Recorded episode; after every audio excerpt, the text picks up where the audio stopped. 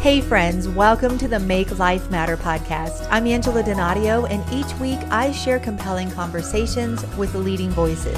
They encourage us to ground our worth in the Word instead of the narrative of the world. Together, we'll make our lives matter no matter what. Here's this week's episode. Hey guys, we are in the last episode of a month on a series of parenting and having healthy families. Most of us are back in school, our kids, our grandkids, or I myself am back in school, and I'll talk about that in just a second. And we've been talking about how to have our kids get unhooked from technology, how to be healthier in that, how to raise especially sons and knowing what they need most. We looked at that with Monica Swanson. We talked about fostering and adoption and how we can all do something Angie Grant taught us. And today we're going to sit down with one of my heroes, Carol Kent to talk about what we do when parenting breaks our heart. I don't want you to miss a minute of this episode, so we're going to get right to it. But I mentioned going back to school myself, and some of you may know if you've been listening that I am now enrolled in the Assemblies of God Theological Seminary. I felt led to their Masters of Leadership and Ministry program, and I have to tell you, the experience has been life changing. It's showing me already the power of a choice. The MLM is a 36 credit degree designed to help and equip ministers to become lifelong learners. Maybe you're a pastor or a leader, you want to further yourself and the ministry God has entrusted to you. I want to encourage you because at only $250 per credit hour, this program is extremely affordable for a graduate degree, and the format can be completed in person or online, which is what I'm doing to accommodate your personal situation. So head on over to agts.edu forward slash MLM to hear more about the program I'm enrolled in and think about that power of a simple choice and how it might shift the trajectory of your life. Lean in for this unforgettable conversation with Carol Kent. Have you ever felt like life turned out differently than what you got? Well, we've been in a series on parenting and raising healthy families in today's culture, which is not an easy task. But what happens when parenting breaks your heart? Carol Kent knows what it's like to discover a life of unshakable faith in the middle of unthinkable circumstances. Carol Kent is a best selling author and she's an international speaker for conferences and retreats. She's the executive director of the Speak Up Conference, an event committed to helping people develop their speaking and writing skills. She and her husband, Gene, have founded the nonprofit organization Speak Up for Hope, which benefits inmates and their families. She holds a master's degree in communication arts and a bachelor's degree in speech education. She has trained Christian speakers for over 25 years, and she has been a featured speaker at Women of Faith, Extraordinary Women, and Women of Joy arena events. She is the author of over 25 books, including the best selling When I Lay My Isaac Down. And she's going to share her story from that book today Tame Your Fears and Becoming a Woman of Influence. Her two newest titles are 365 per day, page per day devotional called He Holds My Hand and Staying Power. I'm so honored to welcome Carol Kent to the Make Life Matter podcast. Welcome, Carol. Thank you so much, Angela. It's an honor to be with you today we're working behind the scenes on a couple of things together and i just could not be more excited and expectant about what god is doing. But this is the first time we've actually met and well, i'll still call it in person even though it's over zoom. i know. And it's such a joy to know who you are because you and i share a lot of friends in ministry and people have said wonderful things about you. Oh thank and you. I trust those friends and i thank god for your ministry. So this is a real delight today well, there's people that have just ministered to your life in such an impactful way, even if you've never met them. And you have been one of those people for me all throughout the years. My husband and I have pastored for almost three decades now. And women in our church have been to women of faith and heard you. I mean, it's just been, I feel like I've just followed you forever. And then more recently, I went to your Speak Up conference, and we'll talk toward the end a little bit about how that's been such a crucial way that the Lord has used you to make your life matter for the kingdom. And then more, the most recently is reading your book, When I Lay My Isaac Down. And it's it's one of the most impactful books I've read, Carol, in a very long time. I shared with you prior that I have a son that's 22, and we've mm-hmm. been in this series on parenting and talking about so many aspects, but parenting doesn't always turn out the way that you want it to. I've I've hosted guests who've lost a child, whose children are prodigal, and and you have a story that may not have been the story you wanted to write, but it's the story that God has entrusted you to share. And and so I'd like to invite have you just share your story, but I want to share something that you wrote early on in the book, Carol. You say most of us will face an Isaac experience when a crisis is thrust into our lives without warning and without survival instructions. Our Isaacs are the heart sacrifices we make when we choose to relinquish control and honor God with our choices. Because I felt like no matter where you are listening today, all of us have had moments that we've had to lay something down. It's been a place of sacrifice, a place of surrender. So I would love, Carol, for you to just take us back to those early years of your experience with your son that became what is now this book, When I Lay My Isaac Down.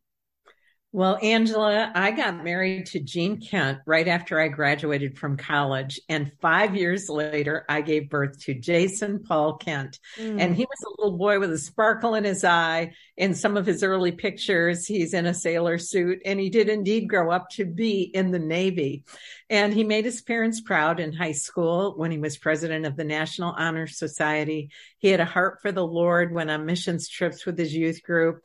Mm-hmm. And uh, I, I will never forget having him go out to Summit Ministries in Manitou Springs, Colorado. And that is a Christian conference and camp that teaches teenagers how to express a Christian worldview in a secular society. Mm. He came home and he said, Mom and Dad, I really believe that God wants me to serve in military and maybe even in political leadership. And I believe the best place I could get equipped to do that would be at the U.S. Naval Academy. Wow. Well, he finally received the appointment to the U.S. Naval Academy. And we were there in May of 1997 when on national television, all of those midshipmen tossed those hats in the air and we celebrated our young son's accomplishments. Well, from there, he went to Orlando Orlando, Florida, where he was in uh, a a nuclear engineering study program and he joined a great church and he fell madly in love.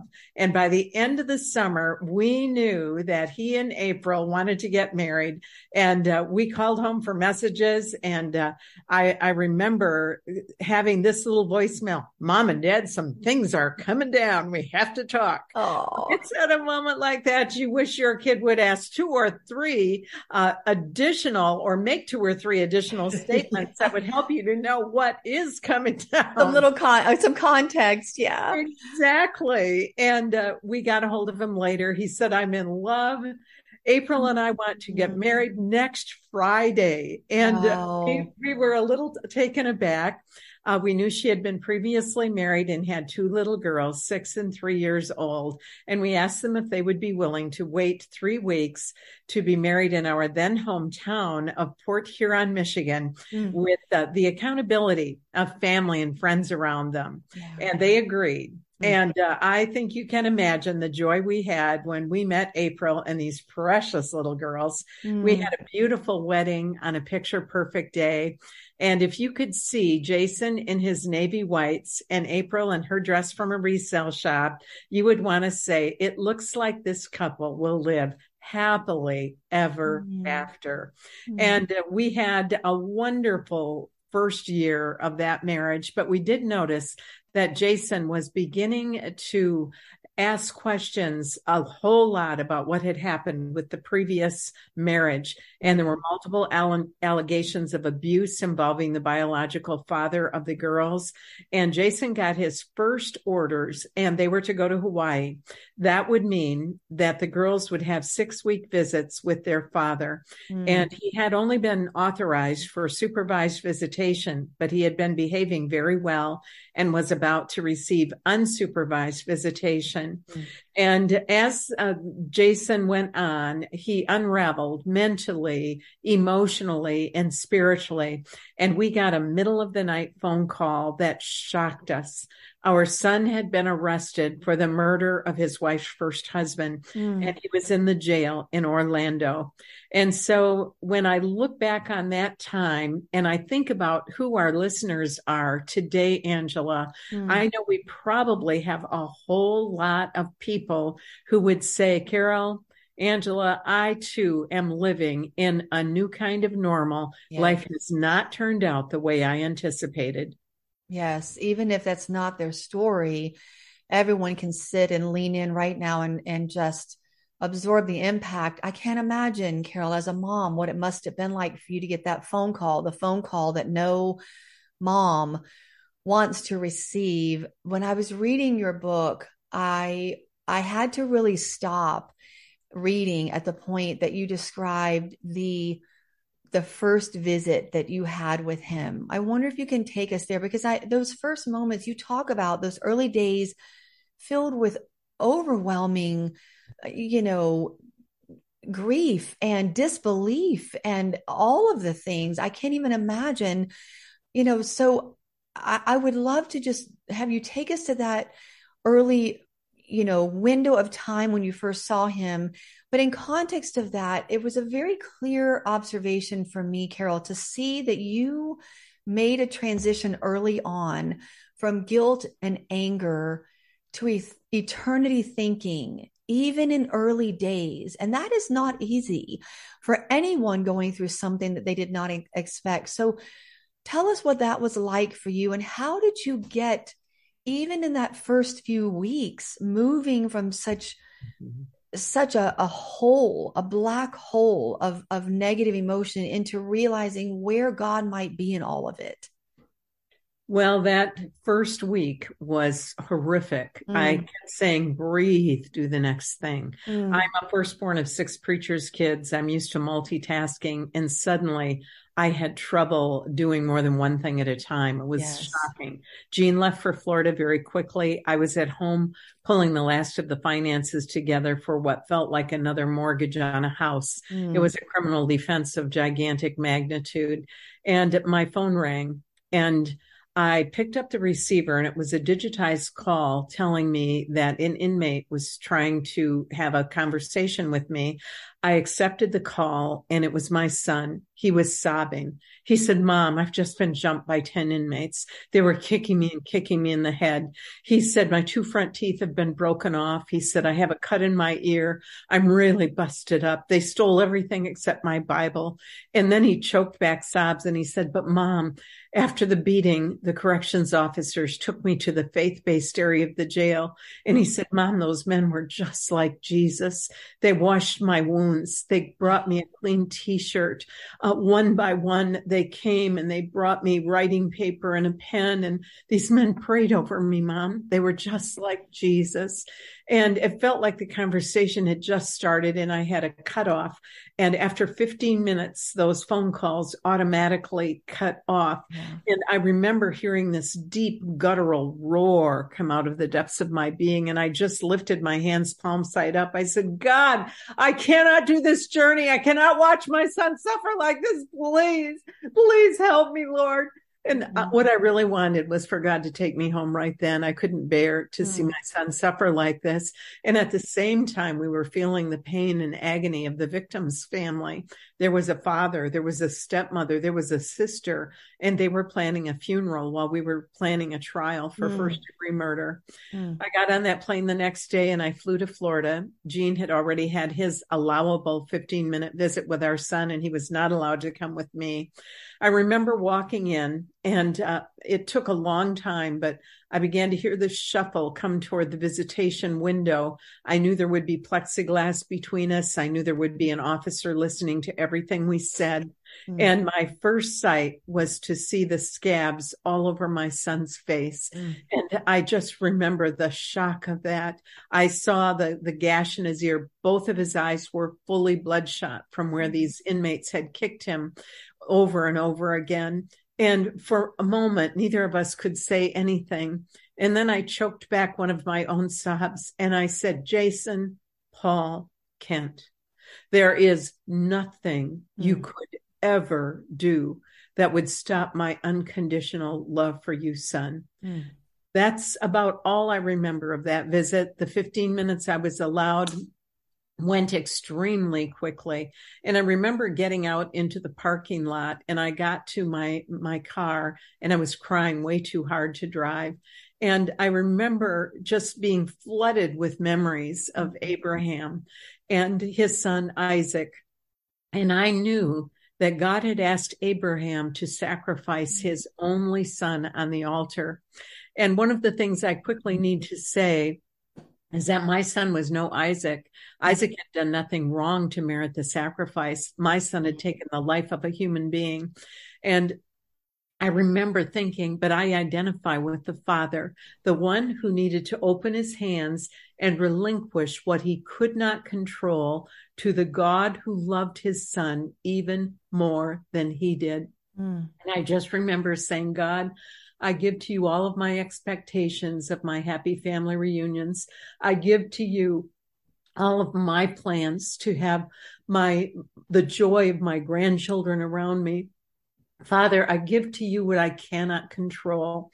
And once again, that visit ended so quickly and then the time in the parking lot went so fast but i remember angela going back to the scripture in genesis where it said it was a three day journey to Mount Moriah. Mm. And I thought, I can't imagine Abraham looking at his child, knowing he would be the object of the sacrifice. Yeah. And then they got there, and uh, it says Abraham was building this sacrifice, and his young son looked at him and said, Dad, we have the wood, we have the fire, but Dad, where is the lamb? Mm. And Abraham said, God himself will provide the lamb. And then it says he bound his son and he laid him on the altar. Mm. And I love studying biblical words, Angela. It just brings so much light to scripture. And the verb form for laying his Isaac down actually meant in the original language a lifting up.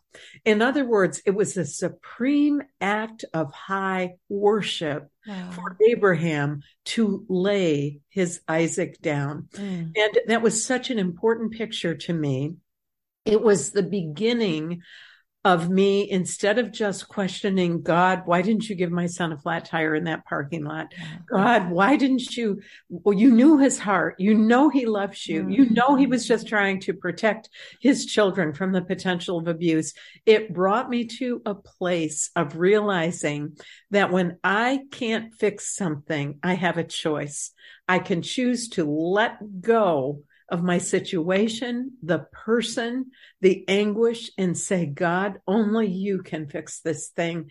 And I submit to your authority in my life and I relinquish all of my ability to try to take charge and begin to organize this situation. Now, Angela, you and I are both leaders and uh, we like to fix things. Mm-hmm. Is there any piece of this story you identify with? Oh, so much, so much. And I feel like every listener can identify. It's it's heart wrenching. It's heart wrenching to think about what you have been through, all of the consequences of one act. Mm-hmm. Sometimes mm-hmm. we we make a decision and we just the consequences are are life they're lifelong. Mm-hmm. But what I'm what I'm more struck by as I hear you talking is that every one of us has moments in our life that God asks us to worship him in ways that maybe we don't understand. Mm. Now, he didn't end up taking Isaac's life. You know, God stopped that moment. But the, the point was that Abraham was willing to lay down what was most valuable and most precious. And that's a heart posture. That's a heart sacrifice that God is asking for each one of us to give. And, and that's what I wanted you.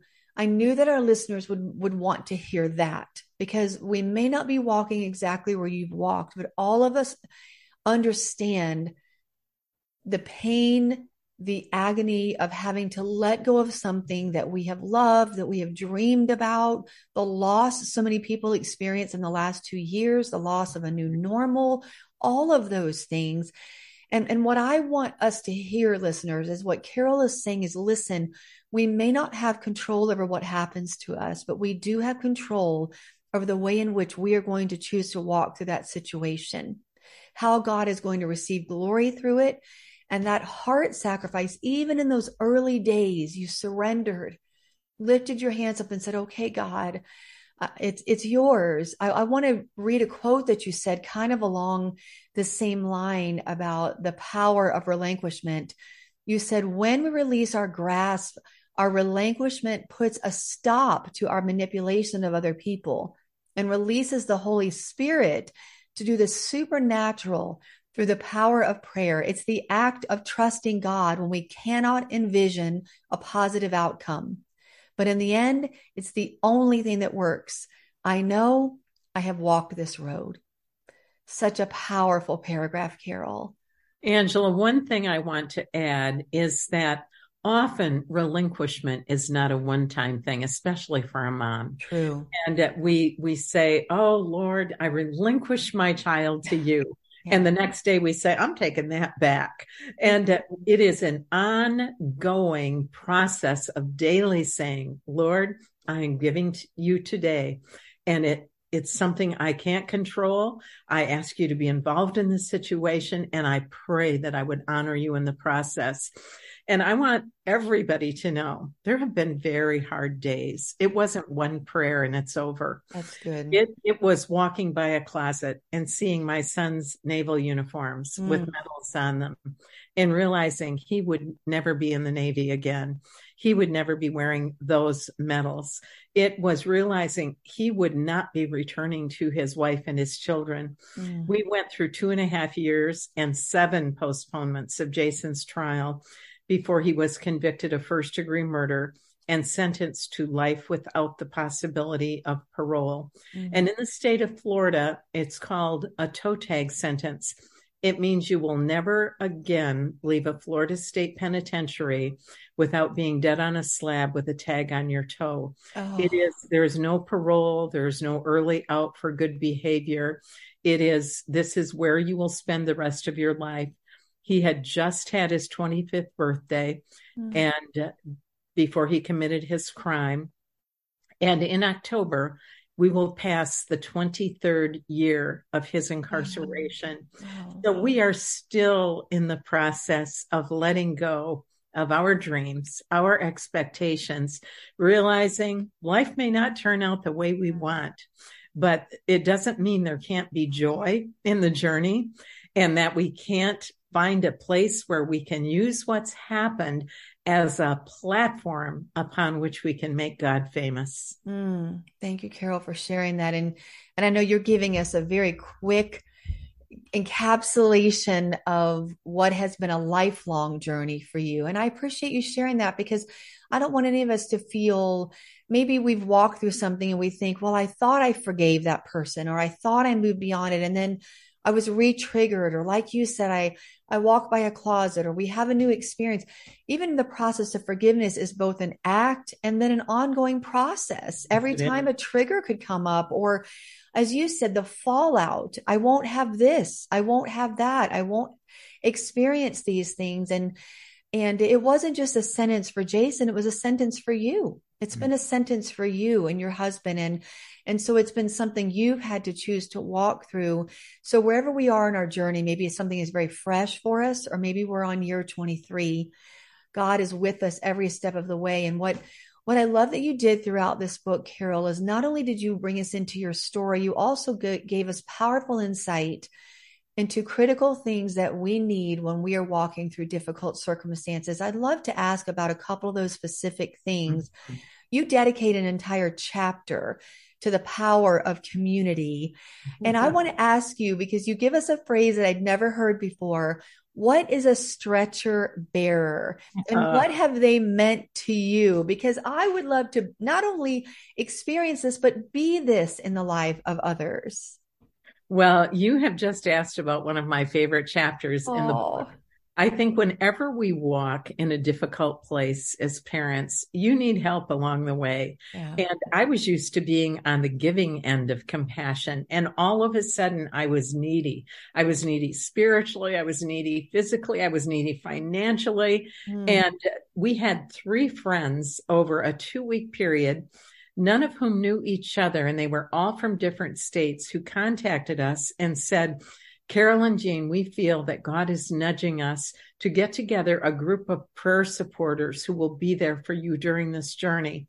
And we were so amazed that God had these three key people who we knew personally and, and who loved us dearly and loved our son who volunteered to help in this way. So we connected them. Mm. And one of those women was Kathy from Phoenix. And she said, Carol, I've read a book called Becoming a Stretcher Bearer. Mm. And she said, I think we should call your prayer supporters, stretcher bearers. She said it's based on that beautiful gospel where Jesus is in town and uh, everybody's heard that he's been healing people. And there are friends who have a sick friend. They need to get to Jesus, but he can't get there on his own. And so they carry him on a stretcher to the home where Jesus is, but it's so packed with people, they can't get close to him. So they get creative. They went up on the roof. They cut a hole in the roof. Can you just imagine the debris falling into that room? Mm. They dropped their friend down into the room where Jesus was. And the Bible says he healed him and he forgave his sins. Mm. Then, Angela, I get so excited about what the Bible says next. It says the crowd was awestruck. They had never seen anything like this before. Mm. And when our stretcher bearers came together and started praying for us, they also started sending tangible gifts. Mm. The little girls started receiving stuffed animals. Uh, mm. the April's favorite color was purple. She got purple paperware, purple candles, purple Kleenex. I didn't even know they came in that color. And they loved us with the love of Jesus for two and a half years. We had payments every month. We had made a large down payment for our attorney mm. and then very large monthly payments. And sometimes in the nick of time, enough funds came in to mm. pay that bill. And we look back and we marvel at how God met our needs through his people coming in community around us. And I love what Eric Liddell, the Olympian, says circumstances may appear to wreck our lives and God's plans, but God is not helpless among the ruins. And we experience that through the love, the generosity, and the prayer of God's people. Mm, I love that. And as a pastor, I love it because I feel like that's the way the body of Christ should be operating. We don't always operate that way. I've seen the good, the bad, and the in between because sometimes we don't know what to do when someone is going through a heartbreaking situation. Some of us pull back. Maybe we, we feel like we're going to say the wrong thing. So we say nothing. Um, and, and so I think that chapter was so crucial for us to have an inside look at what ministered to your heart in this season. I've often shared with people if you don't know what to do or say, just say, I'm praying for you, or just avail yourself if you need something. I am here. Let's not assume we know what they need. Uh, I, I won't give all of my thoughts about this moment in the book because they wouldn't be very nice, but you share about someone who thought they were helping you. I'm putting air quotes around my word helping and thought they would write or call all of the places you had spoken to share what was I I I'm just like I'm, i can feel my blood pressure rising as I'm saying it because I think what is wrong with people? But there are people, sadly, whatever the opposite of a stretcher bearer is, who actually end up adding to our pain. We never want to be that person. Mm-hmm. And so mm-hmm. to know I, I see someone in pain, I see someone hurting, I see someone struggling. How can I be a stretcher bearer to them? I found that to be so powerful. It, it's also a reminder, Carol, that there is no shame in us saying, I might normally be the fixer, and I might normally be the strong one, but right now, I need you to lower me through the roof. Mm-hmm. I need oh, you to lower me through that. the roof because sometimes we just can't. And that story is so powerful in scriptures. Theologically, it's a little bit challenging because his sins were forgiven, Carol. So it means he didn't even have the faith himself. It was his friend's mm. faith wow. that brought him to Jesus, which will kind of challenge us to think, listen, sometimes we are there to be the instrument of peace and get that person a little bit further along in their journey. Let's do what we can to to encourage someone yes. in especially in a difficult season. So I personally love that chapter for so many reasons. I want to just ask you what encouragement do you have for someone who's listening and maybe parenting has been hard or heartbreaking, or maybe it's a different situation. I know someone very close to me walking through a divorce they never wanted to walk through. I prayed with a woman on Sunday at church who had just moved into her brand new custom designed home and her husband decided he didn't want to move in with her now. Mm-hmm. So, you know, I, I I encounter as we all do heartache on a weekly basis. So when you are talking with someone, they're just feeling suffocated under circumstances that are unthinkable what encouragement, Carol, do you have for someone who's struggling to maintain unshakable faith? And it's okay if you have moments of feeling like the floor is falling out. We're not saying you're rock solid every minute, but we want to be able to finish well. We want to be able to maintain our relationship with the Lord, our endurance, and our stability. So, what encouragement do you have for someone to say, if I could tell you one or two things, here is how you can have unshakable faith even in unthinkable circumstances. Well, I love this question because it's been life saving for me. Mm. And one of the things that I had to give my myself permission to do was to grieve. Mm. And I had been used to putting on the plastic smile. How are you doing? How can we help? Oh, I'm okay. And I needed to let myself cry those deep, ugly, sobbing cries yeah. because my heart was broken. And it's okay with God if we do that. When you read in the Bible about David, uh, you realize that there were times when he was just flat on his face before mm-hmm. the Lord. And it's okay with God. He sees that pain. He understands it.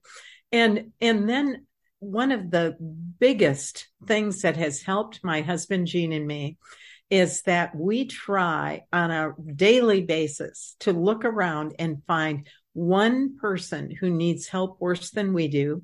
And we ask God to give us an idea of how we can reach out in a tangible way mm. to hmm. assist that person in the name of Jesus and with love, with Christ like love.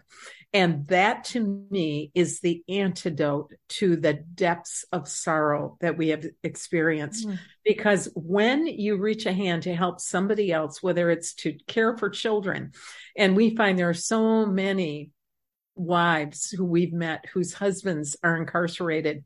Mm. When somebody says, could I take care of your children this Saturday when you go to visitation so you can have some time alone with your husband? What a gift that is. It doesn't cost money. It's a gift. Uh, when you buy an extra sack of groceries and leave them on, on the doorstep of a single mom who's struggling to make her budget somehow work. That is an act of love in Jesus' name. And it is such a blessing to me to see what happens when we look around, identify the person with the need, and then in an appropriate way offer tangible assistance. That is miraculous. It does something for the person. It does even more for you and it honors God in the process. Oh, thank you, Carol. Those are practical steps that we can all take. Not only are these spiritual principles, I've read articles that statistics show that as you're grieving, when you reach out to assist someone else, whether it's I'm going to go to the homeless shelter and serve meals, yes. your own healing process is, I don't want to say rushed, it's just um, enhanced or uh, you know moves at a, a, a, healthier pace when you are reaching out to someone else it can be hard but to be others minded yes. and to realize i can still move forward it also gives purpose to our pain. God never wastes our pain. Not only has he done things in jason's life but he's done so much in your life as you've spoken all literally all around the world. Uh, you've dedicated a lot of your life, Carol, not just to sharing this piece of your story, but to encouraging, especially authors and speakers. And, yeah. and speaking up with confidence, the Speak Up conference that you hold, which is one of the most renowned speakers and authors conferences. So share a little bit about Speak Up. You have a book entirely about speaking up with confidence because I want people to know there is life, there is joy, there is great purpose, even after great heartache. Well, I, I am so thrilled to respond to that question because I really believe God has given every one of us a story to tell. It might be to a handful of people or to one person around your kitchen table or in a break room at the place where you work, but be ready to tell your story and to tell the difference that Jesus has made in your life. I majored in speech education and became a drama, speech, and English teacher, assuming that that would be my life's work. And then I wound up in a situation where God started opening retreat workshops and other opportunities to speak. And I loved the Bible. So as I devoured the Bible, I wound up with things I wanted to share with others. And then came those first invitations to speak at retreats. And then I taught Bible study fellowship for a couple of years. And I realized that there were so many women in my class of about 350 women who not only had a story to tell, but they had a love for the word of God, but they didn't know how to outline it. They didn't know how to have an aim. They didn't know how to challenge their audience to follow the principle in God's word. And so I organized a, a small seminar that we originally called Speak Up with Confidence that has now morphed into the Speak Up Conference, where we have a speaking track and a writing track. And our goal is to equip the next generation of Christian communicators. And we just had our first in person event following the two years of COVID people came from 38 states and three Canadian provinces. Wow. We were virtual as well. There were people there from South Africa, Madagascar, mm. Sweden. And we thought, Lord, in the middle of all of the shutdowns, you multiplied ministry. And uh, I get so excited when I see someone come alive when they learn the basics of how to communicate effectively because God grows their confidence. They learn how to share the gospel in a concise way and they learn how to say to somebody, would you like to know Jesus? Mm. Or I would love to pray for you. And it is such a delight to me to be able to do that through Speak Up Ministries. So as you can tell, I get a little passionate about it. With good reason. yes. because it is one of the delights of my life mm. to watch God raising up women to be the next generation's communicators. And this year, our theme was My Yes is on the table. Amen. And I pray that for each of us, we have said yes to what God is calling us Amen. to do and to doing what He wants us to do with the excellence he deserves. Amen. So it's worth learning how to communicate effectively in written and in spoken form. So powerful. So that was another aspect I wanted to make sure we mentioned because some of our listeners may say, wow, I didn't even know that, or I knew, but I want to take this next step. And you have a whole book about that. Speaking up with confidence. Of course, there's a speak up conference. And I wanted us to hear, listen, God repurposes our ruins. He, he doesn't mm-hmm. want to waste anything. You know, Carol and I were praying beforehand, and, and I've said this to someone who had lost their son tragically to suicide. And she said to me once, sometimes we choose our story and sometimes our, our story chooses us. Yes. You know, I have a young girl that I've mentored and she went through cancer at 14 and lost a leg and amputation as, as a mm. dancer, uh, but went on to write a book that I helped her to to do and so i agree with you carol there's nothing i don't know if it's more exhilarating to do it yourself or to cheer someone along and watch watch some of the most uh, you know, confusing or painful moments, or even just the joy of life to find its way to pen and paper or find its way to a microphone and know that your story has power and God can turn your pain into the passions of your life. Another way to make your life matter is, is, is to say, God, what have you entrusted with to me that you want to use for your glory? And so, uh, I thank you for sharing that. I've been a recipient of your wisdom in those conferences and books. So I'm so grateful. And Carol's going to pray over us in just a moment. And so I want you to stay for that. But I want people to know how they can connect with you, Carol, online and purchase your resources. You're a prolific author, as well as know about Speak Up. So where would you like for them to go? And I'll put all these links in my show notes as well. Well, if you would like information on books, you can go to Carol Kent, that's Carol without an E, C A R O L K E N T dot O-R-G, org. And uh, there will be a shop there where you can look for any of the books that I've written, or just put Carol Kent in on Amazon, and that will work too. If you'd like information on Speak Up Ministries, go to speakupministries.com. From there, you can find out about the Speak Up Conference if you want that training, or our mastermind and intensive coaching groups, uh, which again would be made up of speakers, writers, and leaders who are growing in those areas. And that again is speakupministries.com. From there, you can go to information on the Speak Up conference. There will be a, they will be a click away.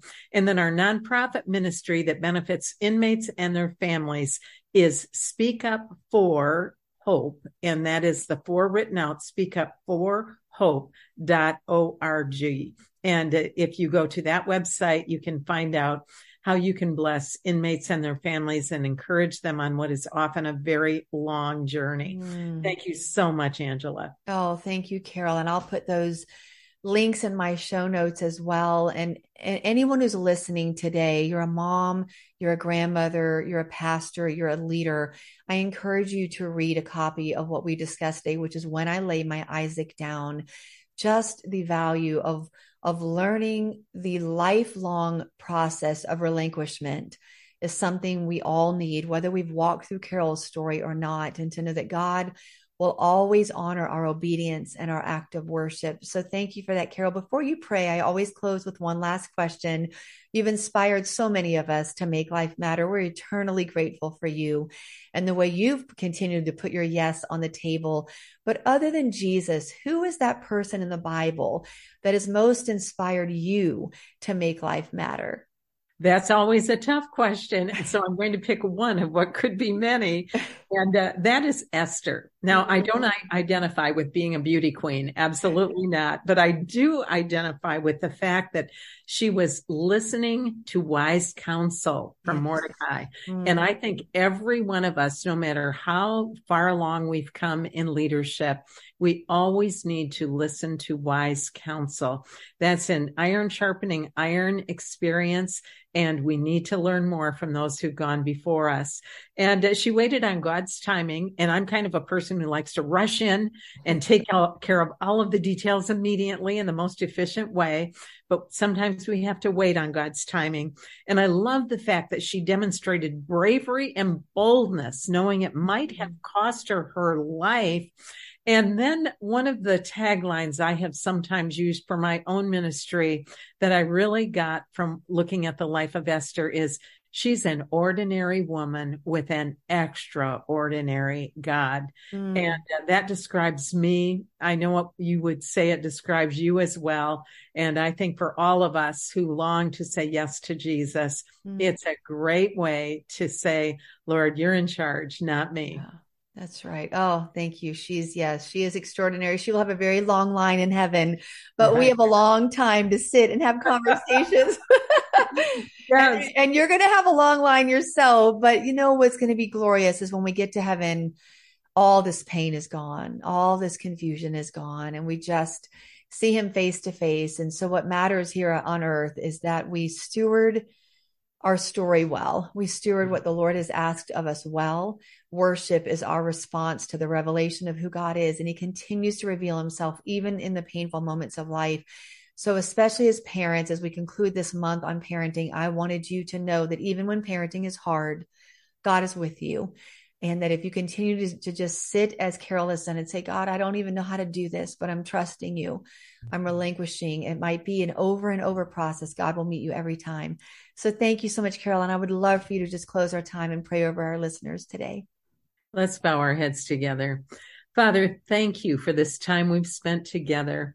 Lord, we acknowledge that you are our great God the God to whom nothing is impossible. And Lord, we lay before you those we love who may have turned their backs on you. Father, I think of the moms out there who have children who have run away from every good principle they've ever learned, and those who are struggling in their marriages, and those who would say, I can't make it through these teen years. It's just too hard. Lord, would you be the comforter, the hope, giver, the healer. And Father, I pray that every woman listening to my voice will feel you, uh, just your presence around her, and that she would hear your whisper in her ear. I have loved you with an everlasting love. You are mine. I have engraved you on the palms of my hands. I won't ever walk away from you. Lord, help us to always seek wisdom from the word of God. And Father, I pray that each of us would pray for each other mm. and that we would reach out in community to other moms who may need help worse than we do and offer to help.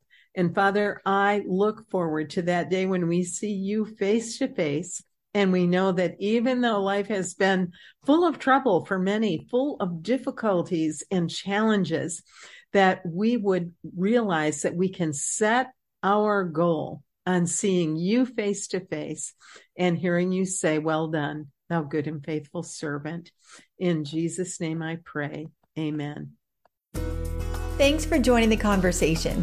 If you've been inspired to make life matter, share a review and subscribe at cpnshows.com or anywhere you listen to podcasts so you don't miss an episode. Connect with me at angeladonadio.com Facebook at Angela Donadio VOV, and Instagram at Angela Donadio. Until next week, let's make life matter.